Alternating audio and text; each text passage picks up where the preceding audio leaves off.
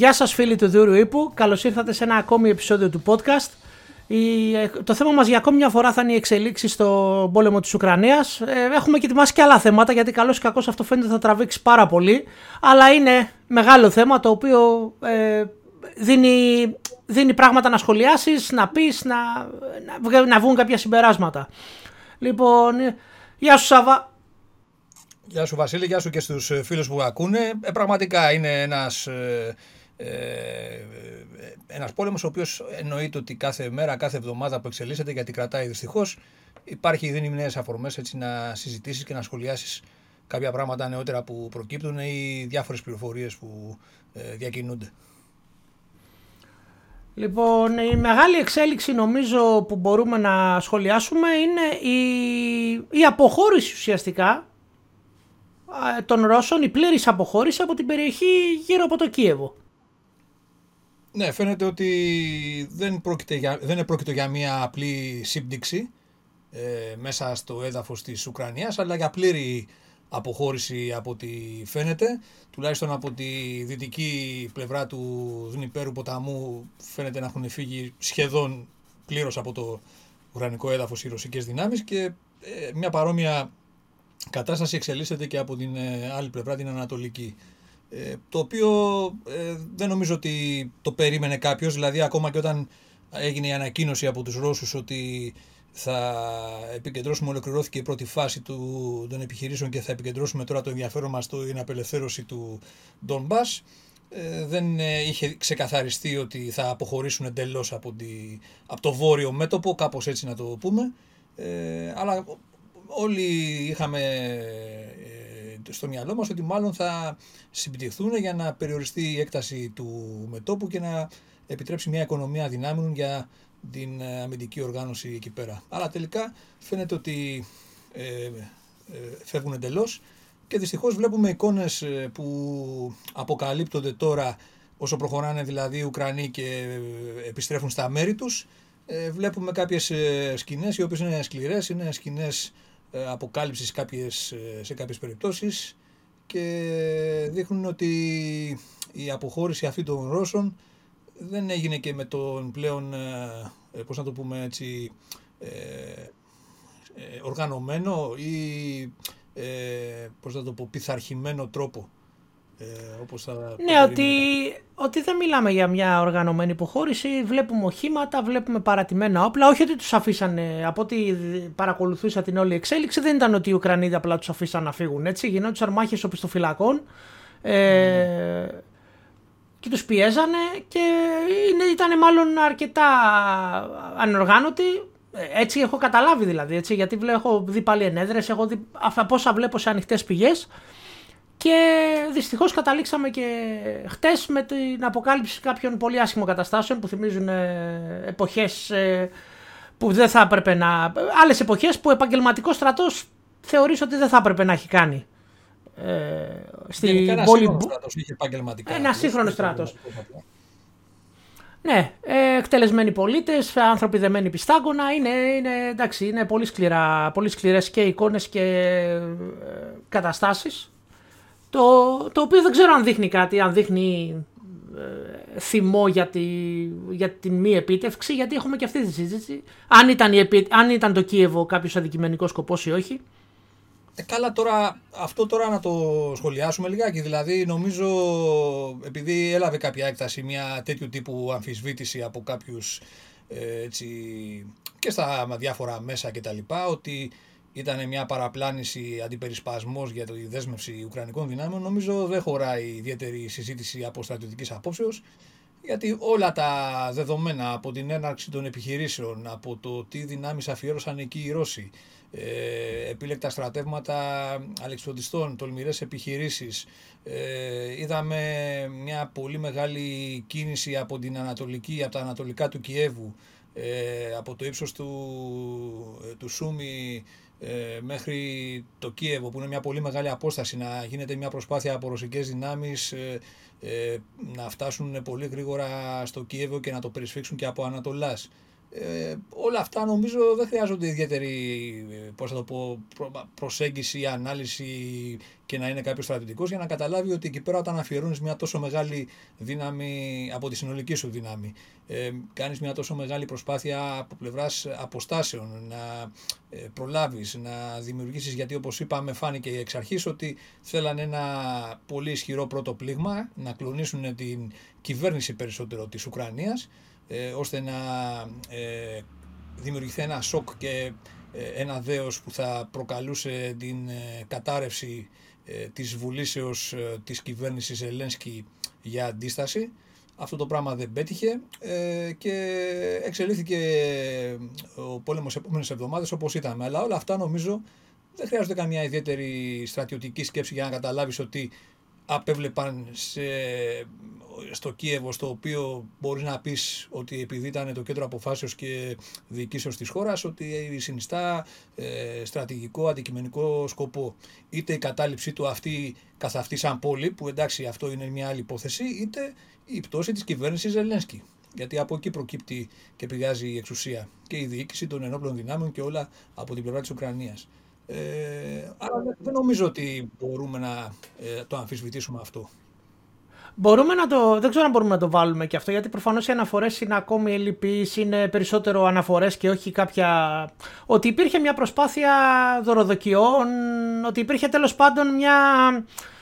Πώς να το πούμε, ότι στηνόταν και ένα πραξικόπημα. Δηλαδή όλο αυτό θα γινόταν σε ένα συνδυασμό με κάποιους που θα κάνανε τέτοιες καταστάσεις. Γι' αυτό φαίνεται κάποιο κίνημα το οποίο μην ξεχνάμε ότι τώρα τελευταία τις δύο μέρες ο Ζελένσκι έδιωξε δύο ε, στρατιωτικούς όχι με κατηγορία ευθέως ότι ήταν προδότες ένας στη Χερσόνα που μάλιστα μας είχε πει και ο Περικλής κάποια πράγματα για αυτό το θέμα ε, και άλλος ένας που ήταν διευθυντής της υπηρεσίας. Δηλαδή, όταν ο διευθυ... σχεδόν ο διευθυντής ενός τμήματος, πολύ σημαντικού τμήματος της υπηρεσίας ασφαλείας σου κατηγορείται προδότης, καταλαβαίνεις ότι ε, υπήρχαν σοβαρές προσπάθειες για, ε, προφανώς για.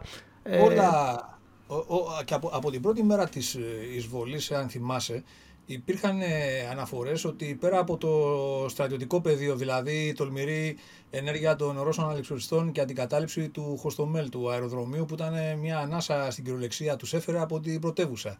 Ε, το ότι ε, υπήρξε δραστηριότητα η επωνομαζόμενη Σαμποτέρ, δηλαδή ουσιαστικά ομάδες ειδικών επιχειρήσεων μέσα στο Κίεβο, οι οποίες είχαν είχαν εισχωρήσει από τον καιρό της ειρήνης με ε, υποκάλυψη πολιτική οι οποίοι ενεργοποιήθηκαν και τα λοιπά, εξουδετερώθηκαν και το ένα και το άλλο, έτσι αυτά τα, τα πράγματα που βλέπαμε δείχναν ότι υπήρχε και κάτι άλλο παρασκήνιο. Ε, προφανώς θα μάθουμε αργότερα ε, σε άλλο χρόνο περισσότερες λεπτομέρειες και γι' αυτό και η Ουκρανική πλευρά μπορεί να μην θέλει για λόγους σκοπιμότητας να τα αποκαλύψει αυτά τα πράγματα ακόμα, ίσως είναι νωρίς. Αλλά όλα αυτά, δηλαδή η προσπάθεια από το Σούμι, ο, αυτός ο άξονας ε, εισχωρήσεως, δηλαδή για να καταλάβουμε Βασίλη, το ότι από, το Κίεβο από τα σύνορα τα, σε μια ευθεία σε αυτό το ύψος μέχρι το Σούμι είναι ουσιαστικά η απόσταση 300 χιλιόμετρα. Δηλαδή 300 χιλιόμετρα σε ευθεία επίσης, για να το οπτικοποιήσουμε λίγο, να τα φέρουμε λίγο στα δικά μας, είναι από την Αθήνα μέχρι τη Σμύρνη σε ευθεία.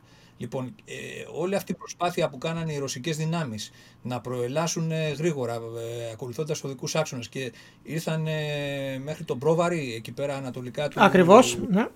Όλα αυτά που ήταν τόσο πολύ ε, μάτωσαν ε, σε όλο αυτό το εγχείρημα. Επειδή όλος αυτός ο, ε, όλη αυτή η γραμμή ανεφοδιασμού που έπρεπε να ε, υποστηριχθεί σε καθημερινή βάση δεχόταν πειρά από ενέδρες, από ε, αεροπορικές επιθέσεις και τα λοιπά και πέσαν μεγάλες απώλειες όλα αυτά τα πράγματα που κόσαν σε αίμα δεν έγιναν επειδή το Κίεβο ή αυτή η κατεύθυνση ήταν κάτι ασήμαντο. Προφανώς ήταν κάτι πολύ σημαντικό στον αρχικό σχεδιασμό των Ρώσων.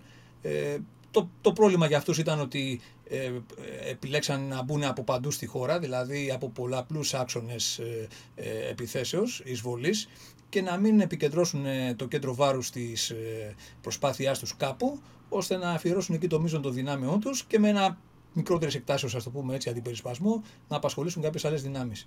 Ε, άρα λοιπόν το Κίεβο καθαρά μπορούμε να πούμε ότι ήταν ε, ένας αντικειμενικός σκοπός. Επίσης, κάτι άλλο πολύ σημαντικό, Βασίλη, όσον αφορά αυτά τις ενδείξεις ή κάποιες πληροφορίες αρχικές που έχουμε για το κάποιο τύπου κίνημα για ανατροπή της κυβέρνησης Ζελένσκι όπως ανέφερες, μπορούμε να έχουμε μια εικόνα από το ότι στην ε, πλευρά εκεί του Δυτικά Δνηπέρου που ενέργησαν οι Ρώσοι αλεξιπτωτιστές αναπτύχθηκαν και τμήματα της αστυνομίας ε, των Ρώσων, τα, οι, οι μονάδες ομών που λένε, οι οποίες είναι καθαρά αστυνομικού τύπου μονάδες, αστυνομικές μονάδες μάλλον, όχι τύπου μονάδες, για την καταστολή ε, διαδηλώσεων, εξεγέρσεων, οτιδήποτε, ας πούμε, για την εσωτερική ασφάλεια.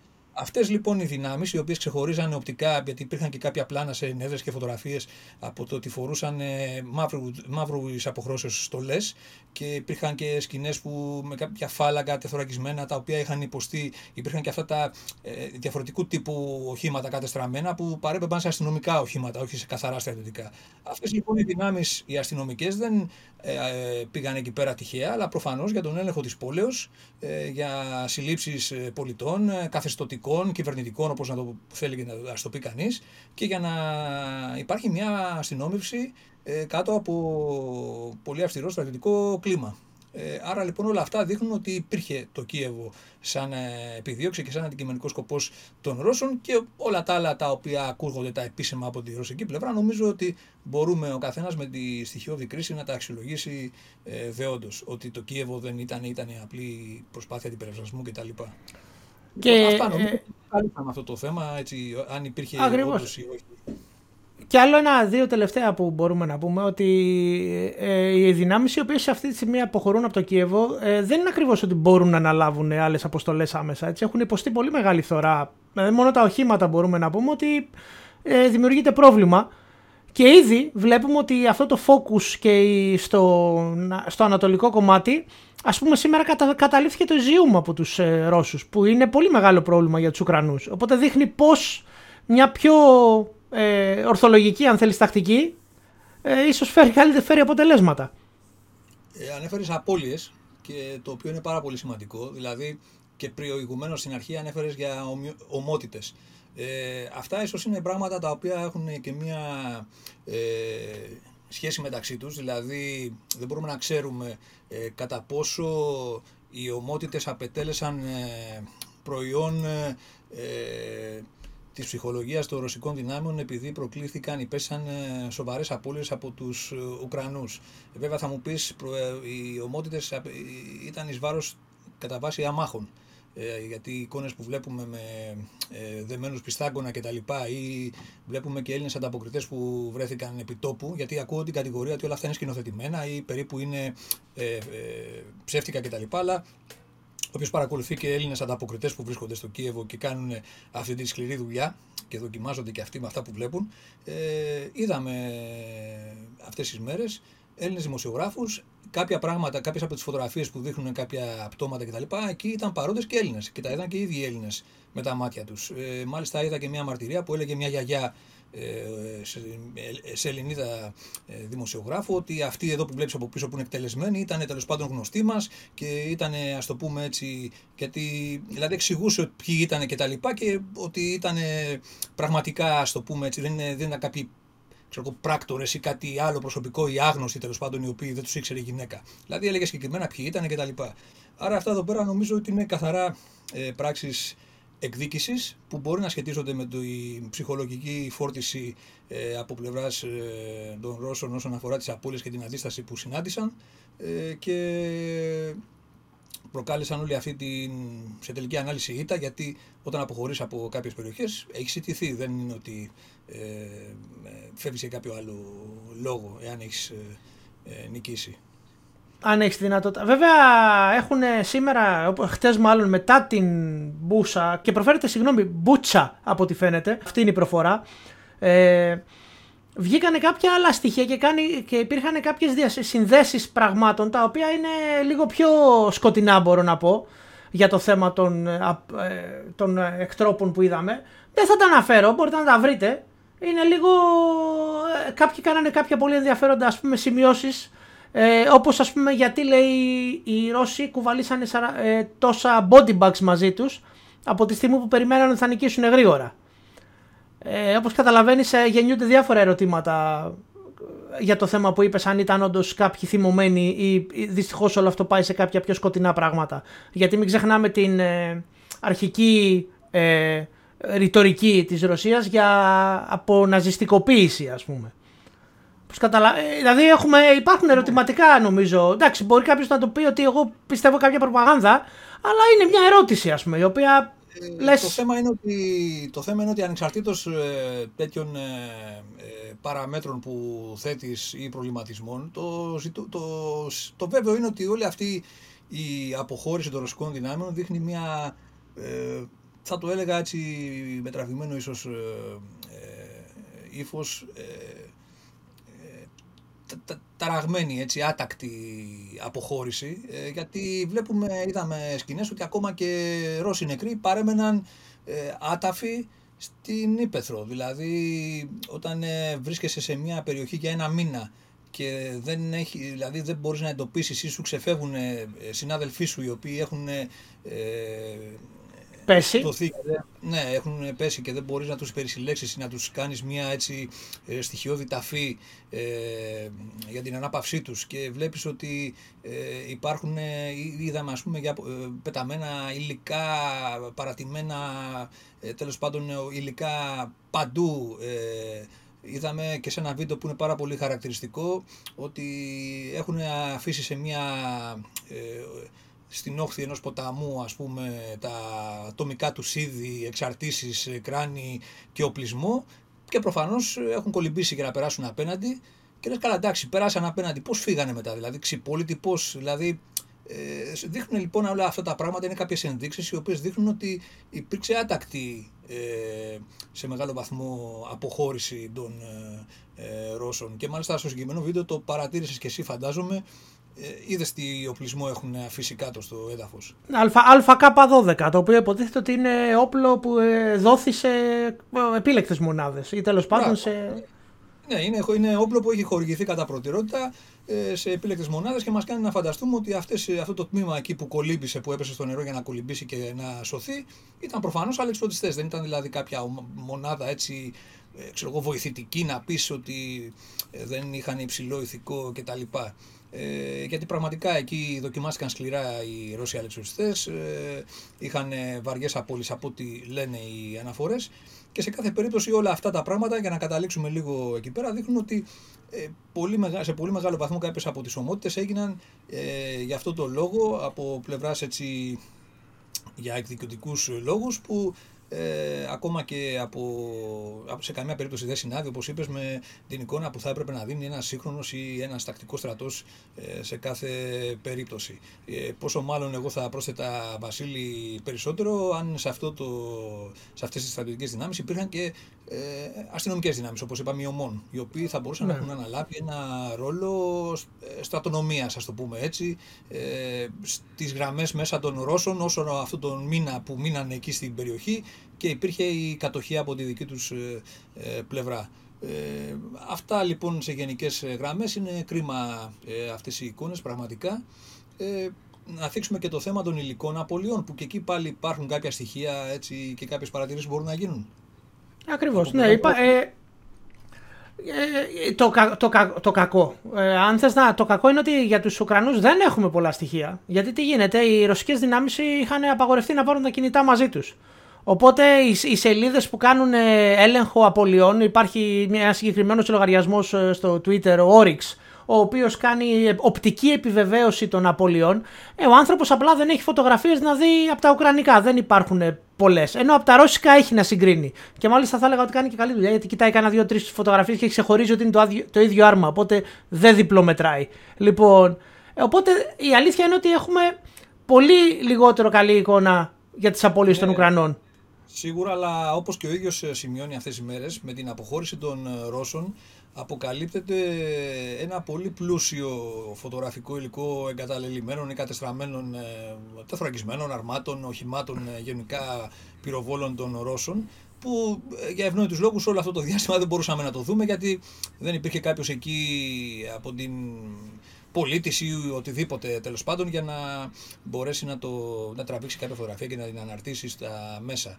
Ε, και αυτό που βλέπουμε είναι ότι από τις τελευταίες δύο καμιά εβδομάδα, το πολύ 4-5 μέρες ας πούμε θα έλεγα εγώ, από εκεί που ενδεικτικά αναφέρουμε τώρα ότι ο καταγεγραμμένος από τη συγκεκριμένη πηγή ε, αριθμός ε, απολειών των Ρώσων σε άρματα μάχης, από 300 περίπου, μάλλον, συγγνώμη, από 350 περίπου, έτσι ε, πολύ χονδρικά, έχει ανέλθει σήμερα 21η, 40η περίπου ημέρα του πολέμου σε 400 άρματα.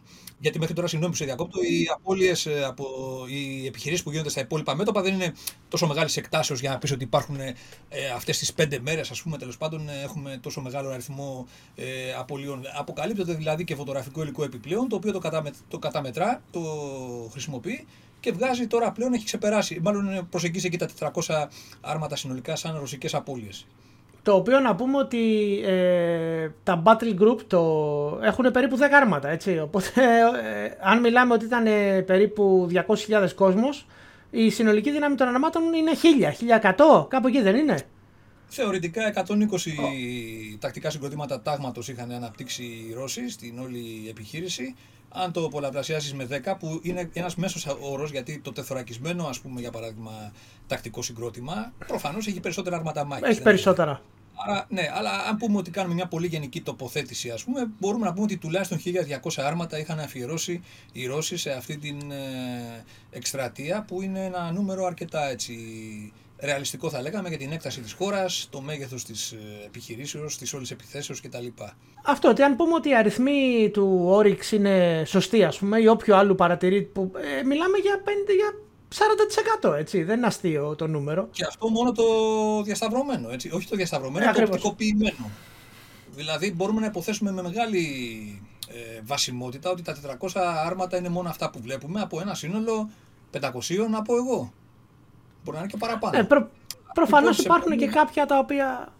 Ναι, δηλαδή ένα 40 με 50% όπως είπες του αρματικού δυναμικού μόνο των ε, Ρώσων έχει απολεστεί. Και από αυτά τα 400 άρματα που έχει καταγράψει ο συγκεκριμένος, τα 200 είναι λάφυρα και εγκατελειμμένα. Δεν είναι δηλαδή ότι καταστραφήκαν. Έτσι. Ακριβώς. Έχουν πέσει στα χέρια των ε, Ουκρανών.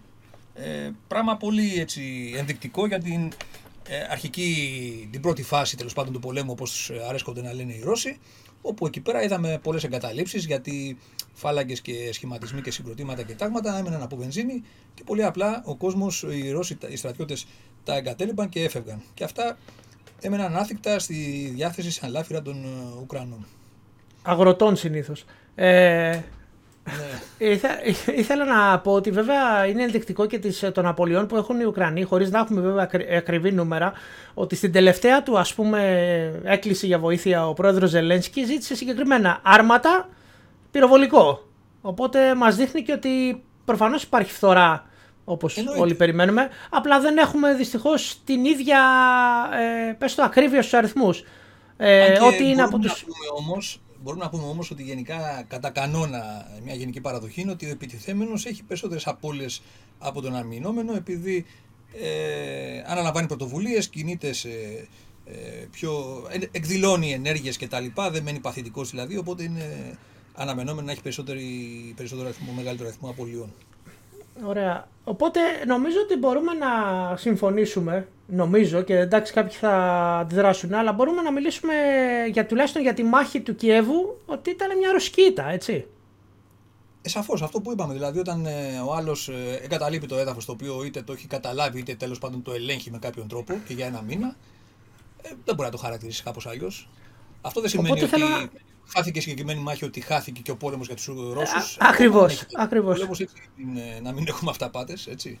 Ε, οπότε θέλω να πω, ε, η στρο... ε, και θέλω να σε ρωτήσω τη δικιά σου άποψη. Έτσι. Η στροφή ενδιαφέροντος προς τον Ντομπάς θεωρείς ότι είναι ε, μια νίκη η οποία θα δεχτούν κάποιους όρους και οι δύο πλευρές λίγο που δεν θα δεχόντουσαν και θα τελειώσει εκεί το πράγμα γιατί σε κανέναν δεν πάει καλά ή ε, αν νικήσουν οι Ρώσοι απλά θα έχουμε συνέχιση ε, κάποιας μεγαλύτερης προσπάθειας.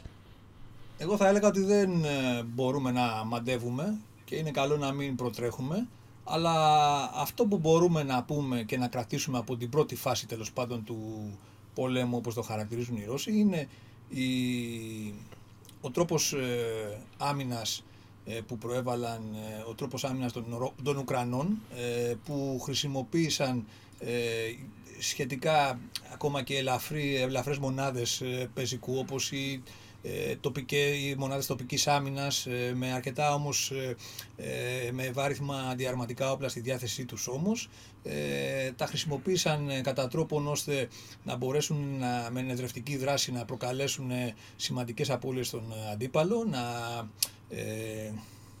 διαταράξουν το ρεύμα εφοδιασμού και επιμελητίας σε πολύ μεγάλο βαθμό και σε συνδυασμό με την χρήση drone σε χαμηλά κλιμάκια, δεν μιλάω δηλαδή για τακτικού επίπεδου ε, μη επανδρομένα αεροσκάφη, αλλά ε, τα μικρά drone επίπεδου δημιουργίας λόχου να καταφέρουν να ε, στοχοποιήσουν ε, τον αντίπαλο, να βρουν θέσεις κτλ. Και, και με αξιόπιστα στοιχεία να τροφοδοτήσουν το πυροβολικό τους για να μπορέσει να προκαλέσει ακόμα μεγαλύτερες απώλειες κρίσιμο, σε κρίσιμο βαθμό.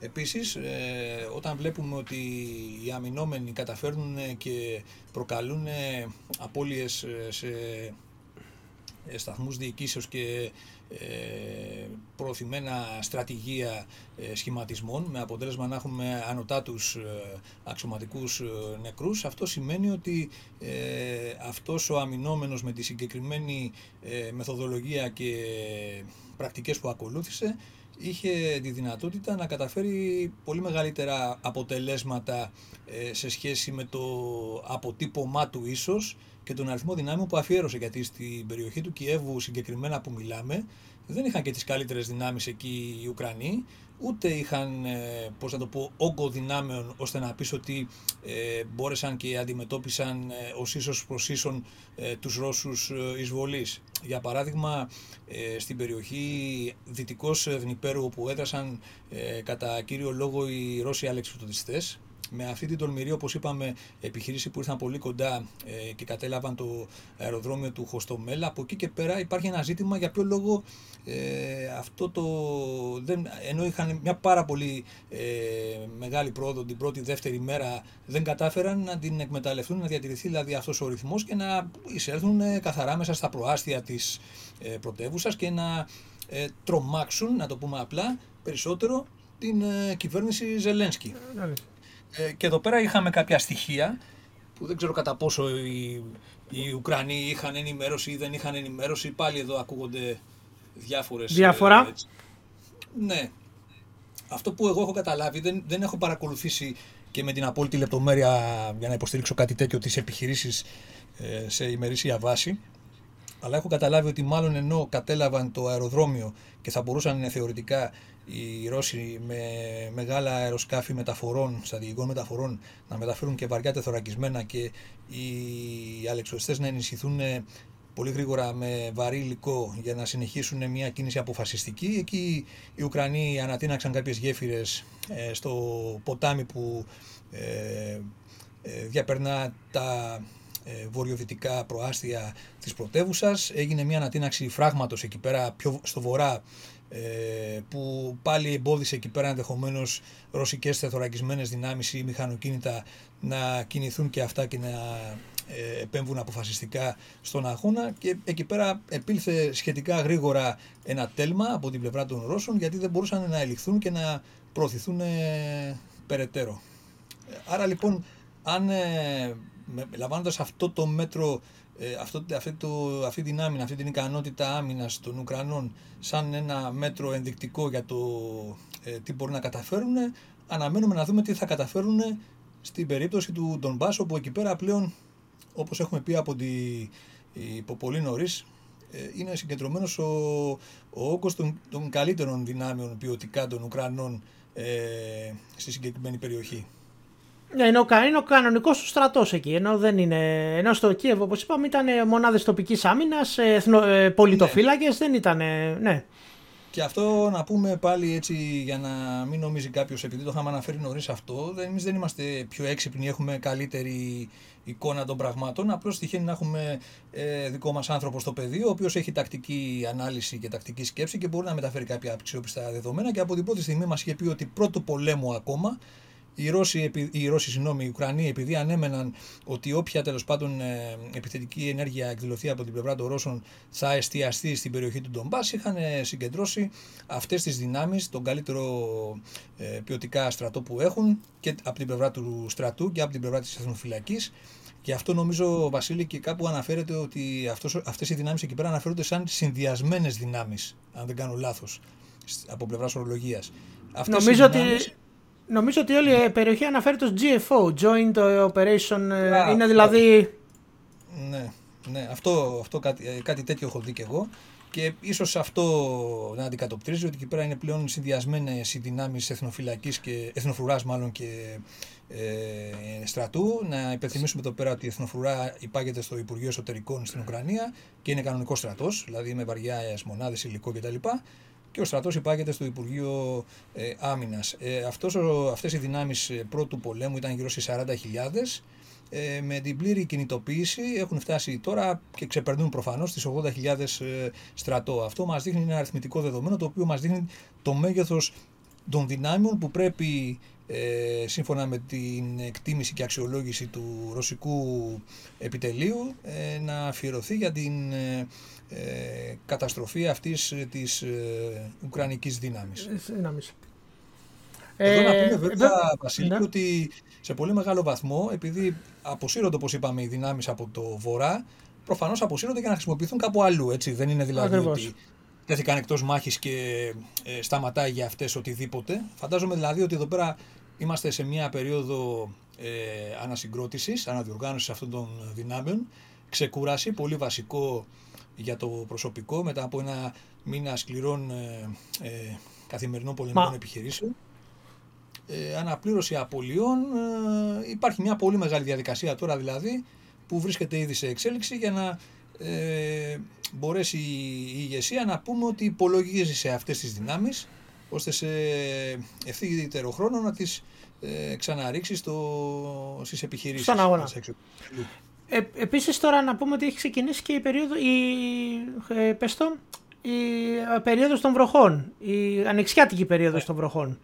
Ναι, σωστά. Με ό,τι αυτό συνεπάγεται, οπότε δεν είναι ακριβώς η εποχή η οποία ε, ε ευνοεί επιθετικές κινήσεις ας πούμε. Έτσι, έτσι κι αλλιώς ήδη οι, οι Ρώσοι ήταν ε, αναγκασμένοι να χρησιμοποιούν μόνο τους δρόμους. Τώρα θα γίνει ακόμη χειρότερο. Ε, βασικό νομίζω αυτό που αναφέρεις τώρα αναφέρεις στον παράγοντα έδαφος και ναι. καιρός. Ε, δηλαδή δύο παράγοντες που επηρεάζουν σοβαρά τη διεξαγωγή επιχειρήσεων αλλά εδώ τώρα μιλάμε για δυνάμεις ε, και θα ήθελα και τη γνώμη σου έτσι λίγο να μου πεις δηλαδή αυτές οι δυνάμεις τώρα που ξεκουράζονται, που αναπαύονται, που αναδιοργανώνονται στην ε, Λευκορωσία ε, θεωρείς ότι θα ξαναρριχτούν αυτές στην, ε, στον Ντομπάς, δηλαδή θα μεταφερθούν και θα ξαναρριχτούν εκεί στη δράση, ε, θα έρθουν άλλες δυνάμεις. Εσύ πώς το βλέπεις, δηλαδή εδώ νομίζω ότι υπάρχει μια αρκετά δύσκολη έτσι, ε, εξίσωση που θα πρέπει να γίνει από την πλευρά των Ρώσων. Η, ναι, γιατί η ερώτηση εδώ είναι αν μεταφερθούν αυτές οι δυνάμεις στον Ντομπάς και όπως γνωρίζουμε οι Ουκρανοί έχουν πολύ καλή πληροφόρηση από διάφορες πηγές, είτε δικές τους είτε συμμαχικές, ε, τότε σημαίνει ότι θα απελευθερωθούν και δυνάμεις των Ουκρανών από τη Δυτική Ουκρανία. Ενώ αν αυτές οι δυνάμεις παραμείνουν ε, γενικά και αόριστα στην, ε, στη Λευκορωσία, με όποιες δύναμεις ε, έχουν μείνει και όποια αναπλήρωση των οχημάτων τους και αυτά, πάντα θα είναι ένας κίνδυνος ότι μπορούν να ξανακατεύουν και να κάνουν κάποια κίνηση πάλι για το Κίεβο. Μπορούμε να πούμε ότι τουλάχιστον ένας αριθμός από αυτές τις μονάδες, τις δυνάμεις, θα μεταφερθεί για να δράσει στο Donbass. Η λογική λέει αυτό και κάποιοι άλλοι θα μείνουν όντως για αυτό το οποίο μας είπαν ότι ήταν το. Έτσι θεωρώ εγώ έτσι. Δηλαδή, ε, αν αδειάσεις τη μία σου μεριά, και, ε, τότε θα βρουν ευκαιρία και οι Ουκρανοί να μεταφέρουν ε, και εκείνοι πολύ περισσότερες ενισχύσεις πιθανότατα στον Ντομπά. Φαντάζομαι ότι ναι. χρειάζεται να μείνει μια δύναμη πάνω ως μπαμπούλα, να το πούμε έτσι. Ναι, σίγουρα, αλλά όπως επειδή έχουμε πει ότι από την πρώτη στιγμή οι δυνάμεις του Βορρά και Βόρειο-Ανατολικά ε, ήταν ουσιαστικά περίπου το 50% των συνολικών δυνάμεων που είχαν ε, μεταφέρει οι Ρώσοι, είχαν αφιερώσει οι Ρώσοι για την επίθεση στην Ουκρανία, την εισβολή. Άλλο ένα στοιχείο το οποίο ενισχύει την άποψη ότι σαφώς το Κίεβο απετέλεσε αντικειμενικό σκοπό και επιδίωξη, έτσι. Ε, άρα, εφόσον αυτές ήταν τουλάχιστον περίπου οι μισές δυνάμεις, το 50%, άρα ένα ποσοστό σίγουρα μπορεί ε, αρκετά ικανοποιητικό, αρκετά μεγάλο ποσοστό. Να διατεθεί αλλού. Μπορεί να διατεθεί αλλού. Ναι. Τώρα εδώ πέρα υπάρχουν ερωτήματα σε τι κατάσταση βρίσκονται αυτές οι μονάδες. Ε, οι γείτορές τους, ε, οι τάξεις των νικητόρων, των μικρών νικητόρων, των διοικητών κτλ. Τι απώλειες έχουν υποστεί, μπορούν να αναπληρωθούν αυτές οι απώλειες. Θα έρθουν βαθμοφόροι από άλλες μονάδες, από επιτελεία να αναλάβουν. Ε, θα μπορέσουν αυτοί να έχουν ένα καλό ε, βαθμό ενασκήσεως διοικήσεως σε ήδη εμπειροπόλεμους ε, άνδρες οι οποίοι ενδεχομένως να έχουν και κάποια λόγω των βιωμάτων να τους αντιμετωπίζουν με κάποιες επιφυλάξεις ή με κάποιες τέλος πάντων έτσι ε, αρνητικές σκέψεις. Ε, υπάρχουν δηλαδή αρκετά θέματα που πρέπει να διευθετηθούν και γι' αυτό νομίζω ότι θα πάρει αρκετό καιρό. Δηλαδή δεν είναι υπόθεση η ξεκούραση και η ανασυγκρότηση μιας εβδομάδας ή δέκα ημερών, εγώ πιστεύω. Θα, θα κρατήσει αρκετά παραπάνω και ίσως αυτό το δίμηνο που ανέφερες, ότι το δίμηνο αυτό των βροχών που καθιστά το έδαφος ακατάλληλο είναι η, η ιδανική περίοδος για να γίνουν όλα αυτά που ε, θα επιδιώξουν οι Ρώσοι φαντάζομαι ε, για να συνεφέρουν αυτές τις μονάδες και να τις ε, καταστήσουν και πάλι ε, αξιόμαθος. Εδώ... Βέβαια, βέβαια η ερώτηση είναι αν οι Ρώσοι έχουν δύο μήνες, γιατί ε, υπάρχει βέβαια ε, πολλή εικασία και πολλά πράγματα στο οικονομικό με τα sanctions και όλα αυτά, αλλά το κυριότερο, το, το οποίο δεν είναι ούτε η δικότητά μου, ούτε θέλω να το πιάσω, αλλά το κυριότερο νομίζω είναι ότι αν γίνει μια δίμηνη πάυση ε, επιχειρήσεων από μεριάς της Ρωσίας ε, για να, ή τουλάχιστον ε, ασκηθεί μια πιο ελαφρή πίεση για να γίνει μια αναδιοργάνωση, ε, μέσα σε αυτούς τους δύο μήνες ε, και οι Ουκρανοί εξοπλίζονται από δυτικό ε, και μάλιστα μετά τις τελευταίες αποκαλύψεις υπάρχει προφανώς μια μεγαλύτερη διάθεση ακόμη μεγαλύτερη διάθεση να το πω έτσι να βοηθηθεί η Ουκρανία. Οπότε αν σταματήσει για δύο μήνες ε, τι θα γίνει ας πούμε, τι θα φτάσει στην Ουκρανία; Είναι, τι... είναι, σα, είναι σαφές, ε, όχι μισό λεπτό όταν είναι σαφές ότι δεν έχουν σταματήσει δεν μίλησε κανείς για διακοπή των επιχειρήσεων. Οι επιχειρήσεις των ΟΜΠΑΣ ε, συνεχίζονται κανονικά και μάλιστα υπάρχουν εδαφικά κέρδη από την πλευρά των ρωσικών δυνάμεων και των αποσχιστών που πολεμούν στο πλευρό τους. Δεν είπε κανείς ότι... Ναι, και δεν είπε κανείς ότι έχουν σταματήσει οι επιχειρήσεις. Ε, το μεταξύ η ρωσική αεροπορία έχει δίνει τη δράση της. Αυτό είναι ε, αυτονόητο ίσως αναμενόμενο με την έννοια ότι πλέον η ρωσική αεροπορία ε, μπορεί να επικεντρώσει την προσοχή της εκεί που θέλει ο στρατός να την υποστηρίξει, να την, την υποστήριξη τη μέγιστη. Δεν χρειάζεται δηλαδή να επιχειρούν αεροπλάνα σε όλη την επικράτεια της Ουκρανίας, η οποία είναι τεράστια και σε όλο αυτό το μέτωπο από βορρά μέχρι νότο, δηλαδή μπορούν να, επικεντρωθούν, να συγκεντρωθούν περισσότερο αεροπορικές δυνάμεις εκεί. Ήδη αυτό γίνεται και είδαμε και κάποιες απώλειες στο τελευταίο διάστημα. Δηλαδή, όταν αυξάνει μια αεροπορική δραστηριότητα σε μια περιοχή, είναι φυσιολογικό να αυξάνονται και οι απώλειες. Όσο αδύναμη αντιεροπορική άμυνα και αν έχεις, όταν οι στόχοι είναι περισσότεροι, προφανώς κάποιον θα χτυπήσεις. Ναι, ε, γιατί έπεσε ένα Σουκόι 35, νομίζω κάτι τέτοιο τέλος πάντων, ε, που είναι ένα αξιό, πολύ αξιόλογο ε, μαχητικό αεροπλάνο από πλευράς επιδόσεων.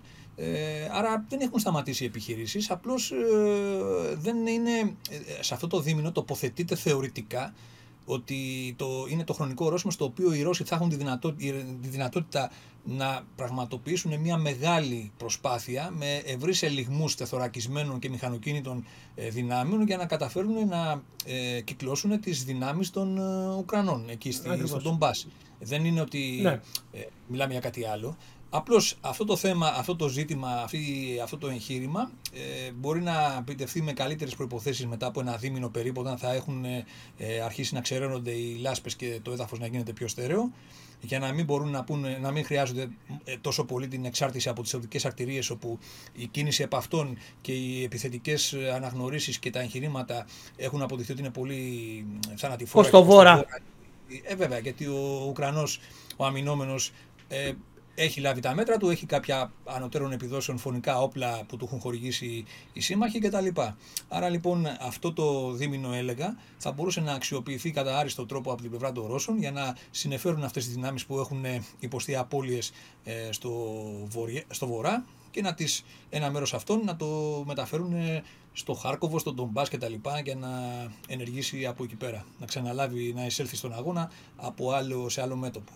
Ε, εδώ τώρα να πούμε, Βασίλειο, όσον αφορά και το θέμα του ηθικού που αναφέραμε, είναι πολύ ε, είναι αρκετά απαιτητική αυτή η διαδικασία του να επαναφέρεις το ηθικό σε τμήματα τα οποία ε, το έχουν χάσει, στα, σε τμήματα τα οποία, στα οποία έχει κλονιστεί το ηθικό. Γιατί εγώ νομίζω ότι είναι σαφές ότι οι μονάδες πλέον ε, που αποχώρησαν εκεί ε, βρίσκονται σε ε, κατάσταση ενός σχετικού κλονισμού. Έχουν, υπάρχει αντίληψη το ότι εμείς φύγαμε από αυτή την περιοχή, χάσαμε ε, και όλες αυτές οι ομότητες όπως είπαμε ε, που σίγουρα μεταξύ των ε, στρατιωτών συζητούνται και διαδίδονται και τα λοιπά. Δεν μένει κρυφό δηλαδή κάτι μεταξύ ε, των... Ναι, ενός στρατεύματος.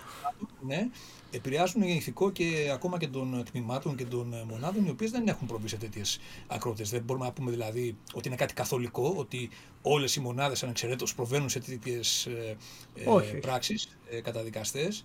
Ε, εδώ λοιπόν έχουμε το ζήτημα της αντικατάστασης ε, ε, μικρών ηγητόρων που είναι πολύ σημαντικό στοιχείο για το αξιόμαχο ενός στρατού για να το εμπνεύσουν, να το οδηγήσουν και πάλι στο πεδίο της μάχης. Επίσης, η ψυχική ηρεμία που χρειάζεται να αποκατασταθεί σε αυτά τα στρατεύματα, σε όσους έχουν κλονιστεί δηλαδή από αυτά τα πράγματα που έχουν υποστεί, που έχουν υποστεί ακόμα και από τις πράξεις συναδέλφων ε, όπως αυτές που είπαμε που είναι ε, άγριες ε, εδώ πέρα χρειάζεται μια ειδική επέμβαση. Ε, μπορούμε να μιλήσουμε ότι επειδή ένα, ε, μιλάμε για ένα χριστιανικό λαό, εδώ πέρα υπάρχει και ένας ρόλος να παίξει η διεύθυνση θρησκευτικού, κάπως έτσι να το πούμε ότι φαντάζομαι υπάρχει και στον ρωσικό στρατό. Όπου πλέον, Υπάρχουν στρατιωτικοί αίρες, ναι. Σωστό, ναι. Δηλαδή εδώ πέρα είναι μια κατάλληλη στιγμή ώστε οι στρατιωτικοί ιερείς να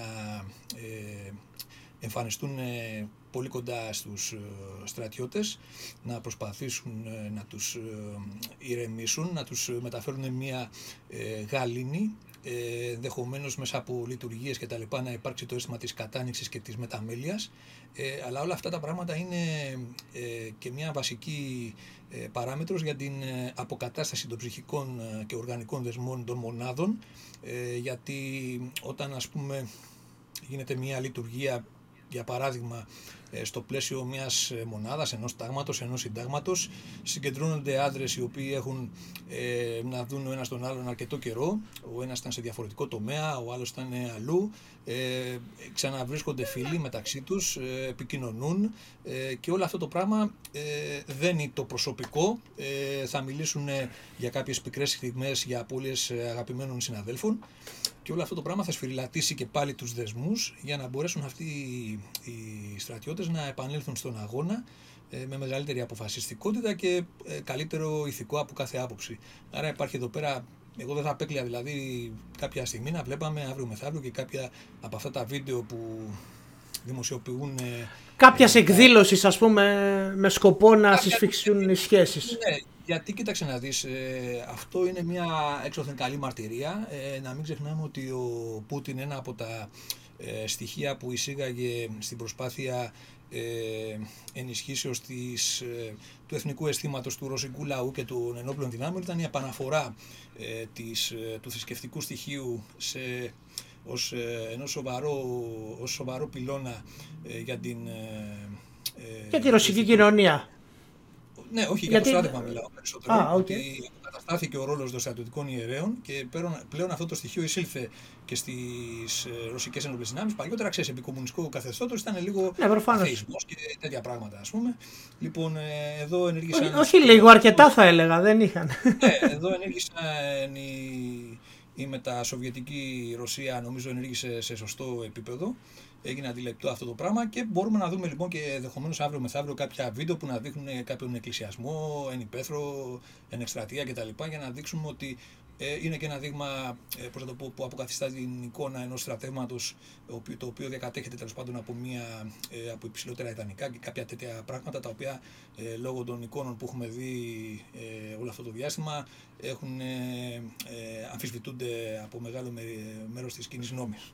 Ε, αυτά σε γενικές γραμμές, δηλαδή πρόκειται για μια περίπλοκη αρκετά επενδυτική διαδικασία η αναδιοργάνωση κλονισμένων στρατευμάτων ε, που αναμένουμε να ξαναρριχτούν στον αγώνα και από αυτή την άποψη νομίζω ότι έχουν αυτό το περιθώριο ένα-δύο μήνες και για να αποκατασταθούν και τα ψυχικά και τα πραγματικά τραύματα ε, σε προσωπικό αλλά και για να μεταφερθούν ε, στους νέους τομείς επιχειρήσεων αυτές οι δυνάμεις. Δεν είναι ότι θα πάρω ένα τάγμα και σε μια μεραρχία και σε ε, μια εβδομάδα θα βρίσκεται εκεί που θέλουμε. Έτσι. Δεν ναι, θέλει μια προετοιμασία και ψυχική και υλικό. Βέβαια, έχω μια, ένα counter για το θέμα του Ρώσικου στρατού και το πώς μπορεί να ξανα Διαβάζοντας ε, και, ε, και πριν καιρό, τέλος πάντων, δυστυχώς ο Ρωσικός στρατός είναι, ένα είναι ένας οργανισμός ο οποίος όταν τουλάχιστον ήταν έφεδε, δεν ξέρω τώρα τι γίνεται με τους επαγγελματίες και αυτούς που έχουν τα συμβόλαια, ότι δεν ήταν ακριβώς η καλύτερη συμπεριφορά από όλους το να είσαι στον Ρωσικό στρατό. Έχω, υπάρχουν από άσχημα, όχι καψόνια, ξύλο, μέχρι διάφορα τερα, τέρατα, ας πούμε. Πράγματα τα οποία τα έχω διαβάσει εδώ και χρόνια, έτσι. Ήταν πράγματα τα πολύ πριν από όλα αυτά, ας πούμε. Οπότε αναρωτιέσαι, ε, το βάρος, νομίζω, ε, το, το, να υπάρχει ένα δεμένο στράτευμα είναι περισσότερο, νομίζω, η, η θρησκευτική κατάνοιξη και όλα αυτά βοηθάνε αν υπάρχει μια βάση. Εδώ αναρωτιέμαι με τους Ρώσους σε κάποια σημεία, ή τουλάχιστον στους έφεδρους και όλα αυτά, αν υπήρχε η βάση ποτέ. Δηλαδή, αν ο άλλος σε κακοποιεί, δεν είναι πολύ ιδιαίτερο. Δεν θες πάρα πολύ να είσαι μαζί του στη μάχη, να το πω έτσι. Έχω ακούσει διάφορα τέρατα. Το αναφέρω σε αυτό το κομμάτι. Γι' αυτό είπαμε ότι είναι μια πολύ απαιτητική διαδικασία. Αυτή η διαδικασία της ανασυγκρότησης και της ε, αναγέννησης κάποιων τέτοιων μονάδων. Γιατί αυτά θα βασιστούν στους βαθμοφόρους. Δεν βασίζονται στον κληρωτό. Ε, οι κληρωτοί μπορεί να παραμείνουν στη θέση τους όσο κρατάει η θητεία τους ή μπορούν να έρθουν νέοι κληρωτοί. Αλλά αν οι βαθμοφόροι, είτε παλιοί είτε οι νέοι που θα έρθουν για να πληρώσουν τις απώλειες ε, δεν μπορέσουν να ανταποκριθούν σε αυτό το, στο ύψος της αποστολής που λέμε, εκεί θα υπάρχει ένα ζήτημα. Δηλαδή είναι προφανές ότι η διαδικασία ανασυγκρότησης δεν βασίζεται τόσο στον ε, στρατεύσιμο, έτσι, στον κληρωτό στρατιώτη ο οποίος θα παρουσιαστεί για να συμπληρώσει τα νούμερα, αλλά στους ηγείτορες. Από τους μικρούς μέχρι τους διοικητές και τα λοιπά, μονάδων και τα λοιπά. Ε, αυτά τα πράγματα, όλα οι άσχημες συμπεριφορές και τα λοιπά, εννοείται ότι πάνε περίπατο όταν ξεκινάει ο πόλεμος. Απλώς ε, εννοείται ότι έχουν δημιουργηθεί προηγούμενα στι τάξει των ε, στρατιωτών και ε, μπορεί να έχουν δυσάρεστες συνέπειες στο πεδίο της μάχης, αν υπακοή κτλ. Αλλά για παράδειγμα, τώρα μιλά, μιλήσαμε πριν για τις ομότητες. εγώ δεν μπορώ να θεωρήσω ότι ένας 18χρονο πιτσυρικά ε, που υπηρετεί τη θητεία του και ρίχνεται στον πόλεμο θα κάτσει τώρα να κάνει ομότητες ε, για κάποιον ε, αδιευκρίνηστο λόγο, έτσι τα καλά καθούμενα που λέμε. Υπάρχουν αναφορές ε, πιτσιρικάδων Ρώσων κληρωτών οι οποίοι περιφέρονται στην Ήπεθρο, αναζητώντας τροφή, οι οποίοι μπαίνουν σε οικίες Ουκρανών, παρακαλάνε, δηλαδή δεν έχουν, ξέρεις, το, το απαιτητικό το κομμάτι έτσι με απειλές και τα λοιπά. Είναι νεαρά παιδιά τα οποία βρίσκονται σε μια Οπότε θεωρείς ότι, θεωρείς ότι απέτυχαν οι γείτονε. Θέλω να πω δηλαδή ότι εδώ πέρα αυτό το πράγμα ναι, που δείχνει ένα κλονισμό πειθαρχίας ε, σε επίπεδο πειθαρχίας δεν νομίζω ότι βαρύνει τον απλό στρατιώτη. Ο απλός στρατιώτης που πάει να υπηρετήσει τη θητεία του δεν έχει και ό,τι και να δει το μάτι του και όσο να αγριέψει με κάποιες καταστάσεις πολέμου δεν θα αρχίσει νομίζω να σκοτώνει στα καλά καθούμετα το μεσήλικο ή μια γιαγιά ή έναν οτιδήποτε τέλος πάντων ε, ε οποιοδήποτε κάτοικο μιας περιοχής στην οποία θα έχει καταλάβει η μονάδα του. Εδώ λοιπόν είναι ένα σοβαρό ζήτημα. Ε, γι' αυτό λοιπόν λέμε ότι ε, οι διοικήσεις, οι νέοι διοικητές και οι βαθμοφόροι που θα ε, ε, ρηχτούν σε αυτή την προσπάθεια έχουν πολύ δύσκολο ε, ρόλο να διαδραματίσουν. Και, και τα λέμε αυτό γιατί, όπως είπες και εσύ, πέρα από το τι ακούγεται γενικότερα, ε, οι εκτιμήσει των δυτικών ότι γενικά οι Ρώσοι είχαν ένα ζήτημα όσον αφορά τους χαμηλόβαθμους ε, γείτορες, ε, δεν υπήρχε μεγάλη προσέλευση σε ε, συμβασιούχους στρατιώτες από τους οποίους ε, ε, δημιουργείται το σώμα των υπαξιωματικών για παράδειγμα. Αν είχαν κάποια ζητήματα από τον καιρό της ειρήνης θα δούμε κατά πόσο αυτά τα πράγματα θα αναδειχθούν σε ακόμα μεγαλύτερο βαθμό και τώρα στη δεύτερη φάση. Έχουν αναδειχθεί ήδη δηλαδή στην πρώτη φάση που, έχουμε, που, έχουν, που έχει περάσει και το έχουμε δει δηλαδή από, με την έννοια ανεπάρκεια, όλες αυτές η, η έλλειψη πρωτοβουλίας και όλα αυτά που προκάλεσαν απώλειες και κλώνησαν τη συνολική προσπάθεια. Τέλος πάντων, το πολυλογούμε λοιπόν νομίζω εδώ πέρα σε αυτή την περίπτωση. Ε, το, κάναμε, το φιλοσοφήσαμε λίγο. Το φιλοσοφήσαμε αρκετά, ναι, και το βαρύναμε. Να πάμε λίγο στον Ντομπά, όπως είπες, όπου μάλλον όλα δείχνουν ότι θα είναι το νέο ε, θέατρο επιχειρήσεων, το νέο μέτωπο που θα είναι ε, αποφασιστική σημασία για το μέλλον. Θα μπορούσαν εξ αρχής οι Ρώσοι να έχουν στραφεί σε αυτό το μέτωπο, να ρίξουν εκεί όλες τις δυνάμεις τους και χάρη στην ποιοτική υπεροχή των δυνάμεών τους να έχουν καταφέρει ίσως τώρα αυτό το να απελευθερώσουν όπως λένε το Don Bass. Θα το επιχειρήσουν στο επόμενο διάστημα να δούμε πόσο θα κρατήσει αυτό. Ε, επιχειρήσεις γίνονται όμως ε, και μάλιστα ε, φαίνεται ότι υπάρχει και μια παράλληλη προσπάθεια από την αεροπορία τους να απομονώσουν εντός αγωγικών ακόμη περισσότερο αυτό το, τις δυνάμεις αυτές των Ουκρανών. Ε, χτυπάνε αποθήκες πυρομαχικών, χτυπάνε αποθήκες καυσίμων για να μπορέσουν να τους, στερώσουν, να τους στερήσουν βασικά εφόδια ε, και από εκεί και πέρα και στρατηγικήσεως ε, και τα λοιπά. Είτε με αεροπορικές ε, εξόδους, ε, είτε με πυράβλους κρούς, είτε με βαλιστικούς ε, πυράβλους. Αυτό είναι δεδομένο. Κάποια πρόοδος υπάρχει από ό,τι φαίνεται σε κάποια σημεία. Τώρα μιλάμε όμως η πρόοδος δεν σημαίνει ότι έχει καταληφθεί πέρα από το Ίζιουμ, όπως είπες, που ενδεχομένως εκεί πλέον έχει εδραιωθεί ο έλεγχος από την πλευρά των Ρώσων. Ε, μιλάμε τώρα για οικισμούς, για χωριά, για κάποια πραγματάκια τα οποία δεν μπορείς να πεις ότι είναι και το. Ε, πώς να το πω, το, ε, η απώλεια, ας πούμε, είναι το, έχει πάρα πολύ μεγάλη βαρύτητα ας πούμε, στην όλη διάταξη των ε, αμυνωμένων. Ε, οπότε ε, για τον Ντομπάς νομίζω δεν είναι και. Επειδή λοιπόν ο πόλεμος εκεί είναι κοντεύει τα 8 χρόνια στον Ντομπάς μόνο, ας πούμε, δεν νομίζω ότι υπάρχουν πάρα πολλά που μπορείς να πεις. Πέρα από το εμφανές ότι στο Izium, στο Izium ε, οι Ουκρανοί αντιμετωπίζουν ένα κίνδυνο ε, περικυκλώσεως. Ε, έχουν ένα κίνδυνο τέτοιο. Και από εκεί και. Ναι, αβραχίωνα από την κατεύθυνση του Ιζιούμ και από εκεί και πέρα, αν θα καταφέρουν οι Ρώσοι από εκείνη τη μεριά, από κάτι την κάτω μεριά, να προχωρήσουν προς Οδυσσό. Νομίζω ότι είναι τα δύο πιο ενδιαφέροντα πράγματα που μπορείς να σχολιάσεις για την νότια μεριά και ανατολική ναι, του μετόπου, ας πούμε. Εδώ φαίνεται μάλλον ότι η Ουκρανική διάταξη θα πρέπει να έχει λάβει τη μορφή της διατάξεως των Αθηναίων οπλιτών στη μάχη του Μαραθώνα, δηλαδή ένα πιο λεπτό κέντρο, με τοπικό μάλλον, ε, μια, με μια πιο λεπτή με τοπική γραμμή, αλλά ενισχυμένα πλευρά, για να μπορέσουν να ε, κρατήσουν ε, αυτές τις δύο λαβίδες από βορρά και νότο που θα εκδηλωθούν ή ήδη έχουν εκδηλωθεί τέλος πάντων για να πετύχουν αυτή την κύκλωση. Και κάπου εκεί νομίζω θα ε, πρέπει να αποδώσουν ε, έμφαση οι όποιες δυνάμεις αν καταφέρουν να κινήσουν και να μεταφέρουν ε, κτλ. Ε, αλλά είναι βασικό, όπως είπες, η ενίσχυσή τους ε, τεθωρακισμένα άρματα μάχης κτλ. Και, και γι' αυτό, όπως είπες πολύ σωστά, ο πρόεδρος Ζελένσκι επανέλαβε το αίτημα αυτό με ακόμα μεγαλύτερη ένταση ε, στους ε, δυτικούς. Ε, είναι, γιατί είναι απαραίτητα τα άρματα, ε, γιατί ε, ανα, ε, σαν αμυνόμενος κάποια στιγμή θα αντιμετωπίσεις ενδεχομένως, θα καταφέρεις να ε, αποκρούσεις κάποια επίθεση του αντιπάλου, αλλά αν δεν κάνεις αντεπίθεση, δηλαδή να επιδιώξεις την πλήρη απομάκρυνσή του από το όποιο έδαφος τέλος πάντων έχει καταφέρει να κερδίσει. Θα χάσει το έδαφος. Ναι, δεν θα καταφέρεις κάτι ιδιαίτερο, θα είσαι σε μόνιμη παθητική άμυνα. Ενώ χρειάζεται μια ενεργητική άμυνα. Τα άρματα μάχης λοιπόν, που κάποιοι τα κατακρίνουν και νομίζουν ότι έχει περάσει η εποχή τους, είναι το μείζον συστατικό χερσαίας ισχύως για αντεπιθετικά εγχειρήματα.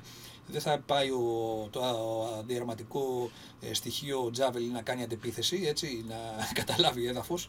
Λοιπόν, αυτό το έδαφος ανοίγει ο δρόμος, οι, οι τεθωρακισμένοι σχηματισμοί ε, είναι οι εχμές, οι οποίες ε, επιτυχάνουν τη διάρρηξη του μετόπου και εν συνεχεία μέσα από αυτό το ρήγμα που έχει δημιουργηθεί διοχετεύονται οι μηχανοκίνητες δυνάμεις και το πεζικό για να εκμεταλλευτούν αυτή τη διάρρηξη. Αυτός είναι ο ρόλος. Δεν νομίζω ότι έχει. Αυτοί είναι οι κανόνες σε γενικές γραμμές ε, που δεν νομίζω ότι έχουν αλλοιωθεί. Ε, και ε, για αυτό το λόγο λοιπόν ε, οι Ουκρανοί έχουν ανάγκη αυτά τα άρματα μάχης και τα τεθωρακισμένα. Η, νομίζω έχουμε κάποια στοιχεία όσον αφορά κάποια πρώτη ανταπόκριση από πλευράς Δύσης ε, ναι, σε αυτά υπάρχουν. Θα στείλουν, από ό,τι διάβασα λοιπόν έχουμε κάποια ταφ, παλιά εκ, εκμοντερνισμένα ταφ 72 τα οποία ήταν ε, ανατολικογερμανικά και πουληθήκανε μετά, όπου έχω ξεχάσει που πουληθήκανε, νομίζω στην Τσεχία, τα οποία είναι πάντως ε, εκδυτικοποιημένα μπορούμε να τα πούμε με sensors, με, με ό,τι μπορείς να βάλεις ένα άρμα όπως το ταφ 72 Έχω ακούσει ότι ο, η Βρετανία δήλωσε ότι θα στείλει συστήματα ε, μακράς ακτίνας, μακράς ε, εμβέλειας πυροβολικού, με ό,τι αυτό μπορεί να συνεπάγεται, δεν ξέρω, δεν, έχω, δεν έχει υποθεί συγκεκριμένο όνομα. Ε, έχω ακούσει για κάποια BMP από τους ε, Πολωνούς, νομίζω, είναι λίγο, ξέρεις, ακούσα από εδώ και από εκεί, αλλά δεν έχω δει ακόμη Κοίταξε, το, όπως σημείωσες η Μεγάλη Βρετανία παραδοσιακά τηρεί την πλέον... Ε, Αντιρωσική στάση. Αντιρωσική στάση, ναι, το είπες πάρα πολύ απλά και πετυχημένα. Ε, σε επίπεδο δηλώσεων αλλά και πράξεων. Δηλαδή, όπως νομίζω στις 2 Μαρτίου ήταν, στις 2, στις 2 Απριλίου νομίζω, ή στις 1 Απριλίου ο Μπόρις Τζόνσον ανακοίνωσε ότι η Μεγάλη Βρετανία θα αποστείλει τεθωρακισμένα οχήματα και ε, είπε συστήματα πυροβολικού μακρού βεληνικούς long fires, αλλά αυτό είναι λίγο ε, περίεργο ω αδύνατο.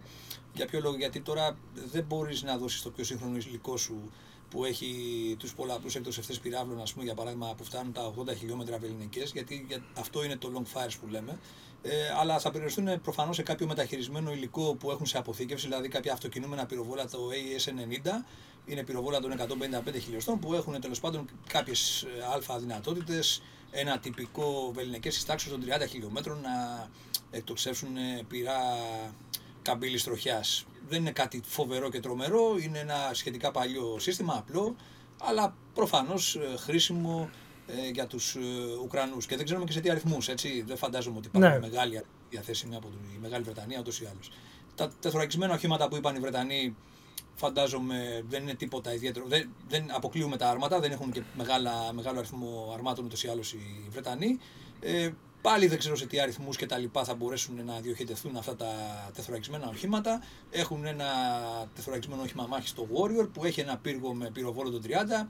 Αρκετά ικανοποιητική ισχύ πυρό, αν και δεν είναι με σταθεροποίηση αυτό το πυροβόλο. Αλλά θα μου πεις τώρα δηλαδή αυτά που έχουν Ουκρανοί είναι καλύτερα. Τέλος πάντων, ε, οι, ανατολικές, οι πρώην ανατολικές χώρες που είπες όπως ας πούμε Πολωνία, Τσεχία, Σλοβακία κτλ που έχουν ε, γίνει μέλη του ΝΑΤΟ αυτές έχουν ακόμα ένα ε, κάποιο υλικό έτσι, ε, σοβιετικής προελεύσεως που ένα μέρος το έχουν εξυγχρονίσει και το χρησιμοποιούν ακόμα, κάποιο άλλο το έχουν σε αποθήκευση ε, και θα μπορούσε ενδεχομένως να διατεθεί. Σε πρώτη φάση αυτό που ανακοινώθηκε, που έγινε γνωστό, είναι ότι η Τσεχία θα παραχωρήσει 58 BMP-1 με, τα οποία είναι σε αρκετά καλή κατάσταση από ό,τι λένε. Ε, τέτοια οχήματα έχουμε και εμείς. Έχουμε αυτή τη στιγμή 129 BMP1 σε απλή διαμόρφωση. Βέβαια ο πύργος με το πυροβόλο δεν ε, χρησιμοποιείται και ουσιαστικά υπάρχει με ένα πενιντάρι στο πύργο σε ελληνική υπηρεσία, αλλά αυτά θα μπορούσαν να ε, να παραχωρηθούν ε, χωρίς καμία επίπτωση ιδιαίτερη στα δικά μας, αλλά ε, προσφέροντας ένα όχημα βασικό ε, για το ε, ουκρανικό πεζικό που θα μπορούσε να πεις ότι θα ήταν χρήσιμο ακόμα. Ε, ναι, υπάρχουν καλύτερο από το τίποτα. Καλύτερο από το τίποτα, ναι. Και μιλάμε για ανατολικό υλικό επειδή το χρησιμοποιούν ήδη οι Ουκρανοί και είναι πιο εύκολο να το εκμεταλλευτούν επιρσιακά άμεσα χωρίς ιδιαίτερη. Δηλαδή το, τα τεθωρακισμένα τα Warrior των Βρετανών ή το ES90 το πυροβόλο, σίγουρα θα θέλει ένα βαθμό εκπαιδεύσεως. Όχι τίποτα τρομακτικό βέβαια, γιατί είπαμε δεν είναι τίποτα ε, τελευταίας τεχνολογίας, οχήματα κτλ. Ε, από εκεί και πέρα όμως ε, σε επίπεδο αρμάτων εκεί είναι μεγαλύτερες οι ανάγκες. Δεν έχει ακουστεί κάτι συγκεκριμένο. Δηλαδή αυτό για το TAF 72 που είπες δεν ξέρω τι ακριβώς είναι. Ε, έχουν κάποια TAF 72 κάποιες χώρες οι οποίες θα μπορούσαν να τα απαγορεύσουν. Ε, από εκεί και πέρα όμως δεν έχει ακουστεί κάτι συγκεκριμένο. Σε επίπεδο αντιαεροπορικών συστημάτων υπάρχει μια κινητικότητα. Έχουν ακουστεί ότι η Σλοβακία και η Σλοβενία ε, είναι διατεθειμένες να παραχωρήσουν S300 που έχουν κάποια ε, λίγα ε, συστοιχίες έτσι, μικρού δυναμικού S300.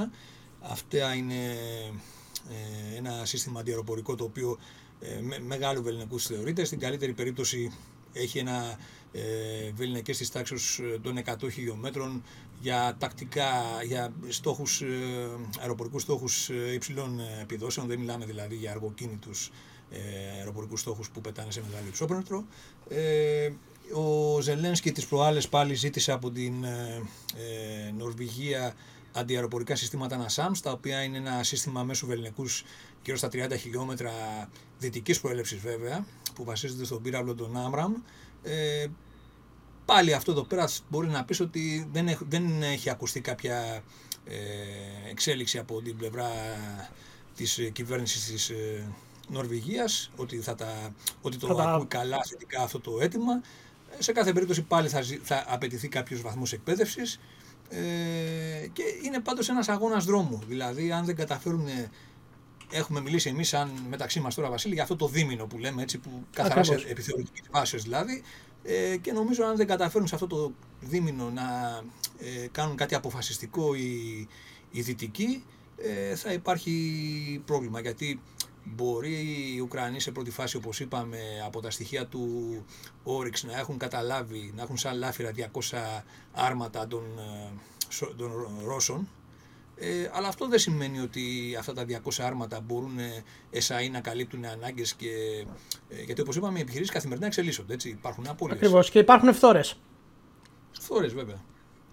Τώρα ένα άλλο θέμα που θα μπορούσε να εγερθεί είναι αν ε, αυτές οι, οι δυνάμεις όπως θα ενισχυθούν των ε, Ουκρανών θα μπορέσουν να ανταποκριθούν στα τακτικά συγκροτήματα τάγματος των Ρώσων που και εκεί έγινε μια ανάλυση, κάναμε κάποια ανάλυση πριν από μέρες στο Δούριο Ήπο, ε, που έχουν κάποιες αδυναμίες, ε, εξηγήσαμε τον, ε, την, τη, φύση τους λίγο σαν δύναμη ελιγμού ότι έχει κάποιες αδυναμίες και αυτές οι αδυναμίες φάνηκαν και αναδείχθηκαν στην πρώτη φάση του πολέμου. Τώρα οι Ρώσοι θα μπορέσουν να κάνουν κάποια αναδιοργάνωση, να τα ενισχύσουν αυτά τα συγκροτήματα. Θα το δούμε, δεν ξέρουμε ακόμα, είναι αδύνατο να ξέρουμε τι σκέφτονται και τι κάνουν ε, θα έχει ενδιαφέρον. Ε, νομίζω ένα από τα κύρια προβλήματα το οποίο βασικά είναι εμφανές όπως έβαλες και το σχεδιάγραμμα ενός ε, battle group ότι το κύριο πρόβλημα που το οποίο το είδαμε και στις επιχειρήσεις είναι ότι το battle group έχει πολύ μέταλλο και πολύ λίγο supply chain. Έχει 10 φορτηγά όλο αυτό το, το τέρας, έτσι. Το οποίο έχει πυρο, αντιροπορικά πυροβόλα, ε, πυροβόλα. Κοίταξε, εγώ φαντάζομαι ότι τώρα ε, στις πραγματικές επιχειρήσεις λογικά θα έχουν ενισχυθεί αυτά, αυτά τα τμήματα υποστηρίξεως γιατί θα έχει ε, λόγω των απολειών και τα λοιπά σίγουρα θα έχουν αυξηθεί οι απαιτήσεις, αλλά εδώ πέρα ζητάς ε, πάντα οι διοικήσεις θα απευθύνονται στα προϊστάμενα κλιμάκια για να το τονίσουν αυτό το ζήτημα. Και τα προϊστάμενα κλιμάκια, δηλαδή το, η στρατιά συνδυασμένων όπλων που λένε οι Ρώσοι, οι οποίοι είναι ουσιαστικά ε, σώματα στρατού τα οποία ε, συντονίζουν και διοικούν έναν αριθμό τακτικών συγκροτημάτων τάγματος. Ε, αυτά έχουν δικές τους ε, μονάδες, όχι υπομονάδες, μονάδες πλέον υποστηρίξεως, εφοδιασμού, μεταφορών, όλα αυτά, ε, που μπορούν να διαθέσουν ε, Εξτρα. το Ναι, το θέμα είναι πόσο μπορούν να το ενισχύσουν και τα λοιπά, αλλά αυτό είναι μόνο το κομμάτι του εφοδιασμού, της επιμελητίας. Ε, τι φθορές, τι απώλειες έχουν οι Ρώσοι σε επίπεδο αρμάτων μάχης, σε επίπεδο τεθωρακισμένων, σε επίπεδο πυροβόλων και ρουκετοβόλων, που είναι τα κύρια όπλα, τα μείζωνα απλικά συστήματα που, με τα οποία ελίσσεσαι και υποστηρίζεις. Ε, αυτά θέλουμε να δούμε τώρα. Έχω την εκτίμηση ότι θα, τα, θα προσπαθήσουν να τα ενισχύσουν όσο μπορούν περισσότερο ε, και ε, να δούμε με τι μεθοδολογία από εδώ και πέρα θα γίνει θα επιχειρούν. Ναι, δηλαδή αν έχουμε πάλι ε, τα ίδια γνωρίσματα ε, της πρώτης φάσης του πολέμου και υφίστανται απώλειες κατά τον ίδιο τρόπο ε, με την πρώτη φάση, εκεί πέρα θα έχουμε πάλι ένα ζήτημα. Ε, το δεδομένο βέβαια είναι ότι εκεί όπως είπαμε αναμένεται πολύ μεγαλύτερη πίεση από τη ρωσική αεροπορία η οποία διευκολύνεται για αυτήν το έργο θα μπορεί να σφυροκοπεί πιο άνετα τις Ουκρανικές δυνάμεις, ε, μια Ουκρανική δύναμη μονάδα η οποία θα επιδιώξει ελιγμό συμπτύξεως ε, θα μπορεί η Ουκρανική... Θα είναι εκτεθειμένη. Ναι, θα μπορεί να αντιθέσει υπό το απεινές της ΠΥΡ. Ε, αν λοιπόν δεν έχουν αντιαεροπορική άμυνα, ε, μια βασική αντιαεροπορική ομπρέλα μέσου, με συστήματα μέσου βεληνικού οι Ουκρανοί, θα δοκιμαστούν πάρα πολύ σκληρά και γι' αυτό βλέπουμε την, ε, το ενδιαφέρον τους, το φυσιολογικό, σε τέτοιου τύπου... Για τέτοια συστήματα. Ναι, ναι. Να σε ρωτήσω, ε, και νομίζω ότι αυτό είναι το, και το τελευταίο θέμα που είχαμε πει ότι θα πιάσουμε. Είχαμε πει γιατί ε, πολύ ωραία επιχείρηση θα έλεγα την επίθεση των ελικοπτέρων στο Belgorod. Ναι, βέβαια. Ε, τα, είχα δει τα πλάνα όταν έγινε αυτή η επίθεση, ε, τα οποία μάλιστα πλάνα τα, τα δημοσίευσαν οι ίδιοι οι Ρώσοι, με τον κυβερνήτη της ε, περιοχής της ε, ο Μπλάστς λέγεται, δεν μπορώ να το προφέρω, να με συγχωρέσετε, της κομιτείας αν μπορούμε να το πούμε έτσι, να δηλώνει ότι μας επιτέθηκαν οι Ουκρανοί, οι οποίοι οι Ουκρανοί ακόμη και τώρα το αρνούνται, έτσι. Ναι, και φαντάζομαι. Επ' αυτού, επ αυτού το έχουμε συζητήσει και μεταξύ μας, αλλά το, και γι' αυτό και το έγραψα κιόλας στη σχετική αναφορά που έγινε στο Δούριο Υπό. Εντάξει, υπάρχουν σκοπιμότητες πολιτικής φύσεως οι οποίες είναι αντιληπτές από τον καθένα, νομίζω, που παρακολουθεί τα πράγματα στενά. Από τη μία ε, όπως είπαμε, ο πρόεδρος Ζελένσκι βρίσκεται από την πρώτη ημέρα του πολέμου σε μια αναζήτηση βοήθεια σε στρατιωτικό υλικό από δυτικές χώρες. Θυμάσαι εκείνη την κόμπλα που είχε γίνει με την Πολωνία. Με τα αεροπλάνα. Μπράβο, εκεί τα MiG-29. Τι πανικός εντός αγωγικών είχε γίνει, θα τα δώσουμε στους Αμερικανούς. Οι Αμερικανοί θα τα δώσουν γιατί δεν τα θέλουμε εμείς. Και κάτι, ένα ολόκληρο μπέρδεμα τώρα για 20 αεροπλάνα, τα οποία δεν δόθηκαν ποτέ και δεν ξέρουμε και αν θα δοθούν ποτέ. Άρα λοιπόν τώρα ε, υπάρχει ένα, μια ευαισθησία κατά πόσο επιθετικές ενέργειες των Ουκρανών στο, στη ρωσική επικράτεια πλέον μπορούν ε, να δημιουργήσουν αναστολές και δισταγμούς από κάποιες χώρες είτε του ΝΑΤΟ είτε γενικότερα της Δύσης οι οποίες ε, μπορούν να δεχτούν και πολιτικής φύσεως. Απειλές ή πιέσεις από την Μόσχα ότι σε περίπτωση που κάνεις αυτό εγώ θα το θεωρήσω κάπως ξέρεις τώρα σε πολιτικό επίπεδο Ναι εντάξει ότι τα έχουν, ναι. πει βέβαια. Ναι, θέλω να πω δηλαδή ότι μπορεί λοιπόν από τη μία να μην ε, να λειτουργήσει αρνητικά μια τέτοια παραδοχή, ότι πλέον οι Ουκρανοί επιτίθενται, αναλαμβάνουν επιθετικές αποστολές ε, με αυτό το υλικό κατά της Ρωσίας και αυτό το πράγμα δεν το θέλει ενδεχομένως μια κυβέρνηση. Θα προτιμούσε να υποστηρίζει ότι το υλικό αυτό το παραχωρεί με όλη την καλή της διάθεση για αμυντικούς καθαρά σκοπούς, ένα δίκαιο αγώνα δηλαδή από πλευράς αμυνωμένου. Το μόνο, το μόνο που νομίζω λογικό είναι ότι προφανώς ε, δεν θέλουν να το παραδεχτούν ίσως και για το θέμα του μη δοθεί, τώρα δεν ξέρω κατά πόσο γιατί οι ίδιοι λένε ότι εντάξει παιδιά δώστε μας ό,τι μπορείτε γιατί είναι αστείο αυτό το πράγμα.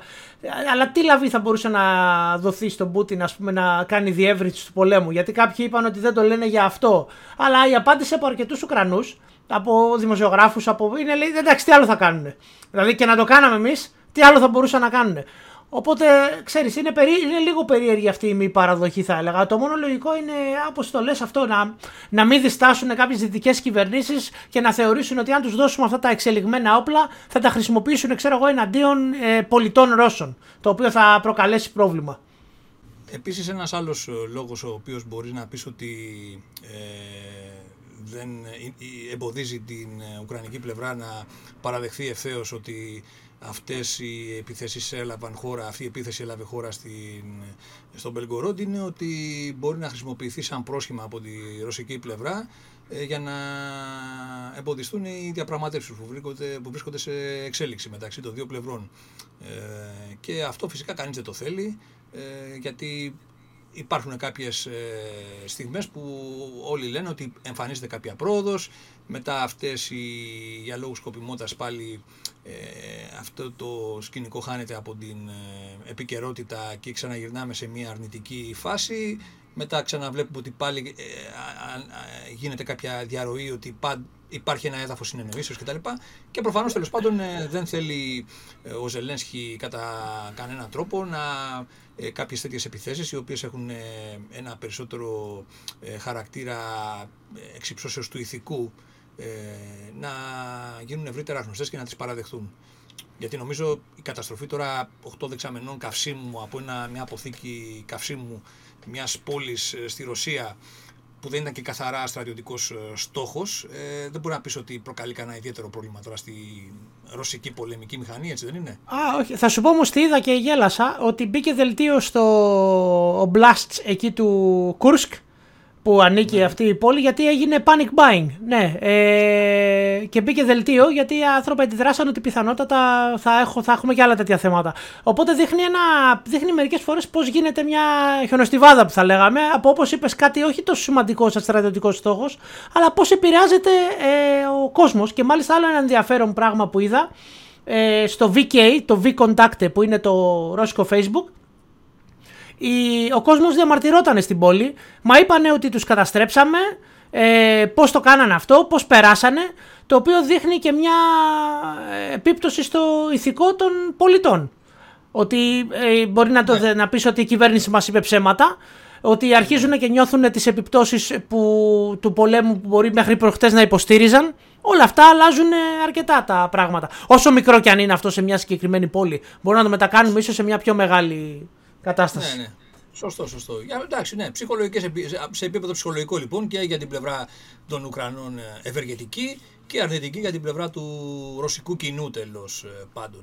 Ε, από την άλλη βέβαια να πούμε ότι διαπιστώνεται βέβαια ότι υπάρχει παρά το, τις μεγάλες απώλειες και τη μικρή δύναμη της, του Ουκρανικού στρατού σε ελικόπτερα, γιατί στον Ουκρανικό στρατό ανοίγουν αυτά τα ελικόπτερα, αναδεικνύεται η αναγκαιότητα, γιατί αυτά, αυτός είναι ένας παλιός τύπος, ο οποίος όμως έχει υποβληθεί σε εργασίες σε ένα πρόγραμμα αναβαθμίσεως, εξυγχρονισμού σε επίπεδο αισθητήρων οπλικών συστημάτων, συστημάτων αυτοπροστασίας και ικανότητος νυχτερινών επιχειρήσεων. Ε, αναδεικνύεται η, το υψηλό επίπεδο εκπαιδεύσεως των πληρωμάτων αυτών των ελικοπτέρων ε, και τελικά ότι ένα παλιό οπλικό σύστημα αλλά καλά συντηρημένο και αναβαθμισμένο με ένα καλά εκπαιδευμένο πλήρωμα μπορεί να επιτύχει ε, κάποιες απαιτητικές αποστολές που θα του ανατεθούν και θα προκαλέσουν το ευμενές ε, αποτέλεσμα που ανέμενε από εσένα η, η ηγεσία. Η ηγεσία. Ναι. Ακριβώς. Νομίζω λοιπόν. Νομίζω ότι είπαμε πολλά πράγματα σήμερα, Σάβα, έτσι δεν είναι; Ναι, δεν ξέρω κατά πόσο ήταν ενδιαφέροντα ή τα βρήκε ενδιαφέρον ο κόσμος που μας ακούει. Αυτά από εμάς. Εύχομαι να τελειώσει όσο το δυνατόν πιο σύντομα αυτή η καταστροφή στην Ουκρανία και ε, να χαιρετήσουμε τον κόσμο που μας άκουσε και να τον ευχαριστήσουμε. Λοιπόν, και πάλι σας ευχαριστούμε που ήσασταν μαζί μας. Ε, όπως πάντα, αν σας αρέσει η εκπομπή, like, ε, subscribe το κυριότερο στο κανάλι του YouTube, βοηθάτε μένα και το Σάβα. Λοιπόν, και από τους δυο μας, σας ευχαριστούμε πολύ. Γεια σας.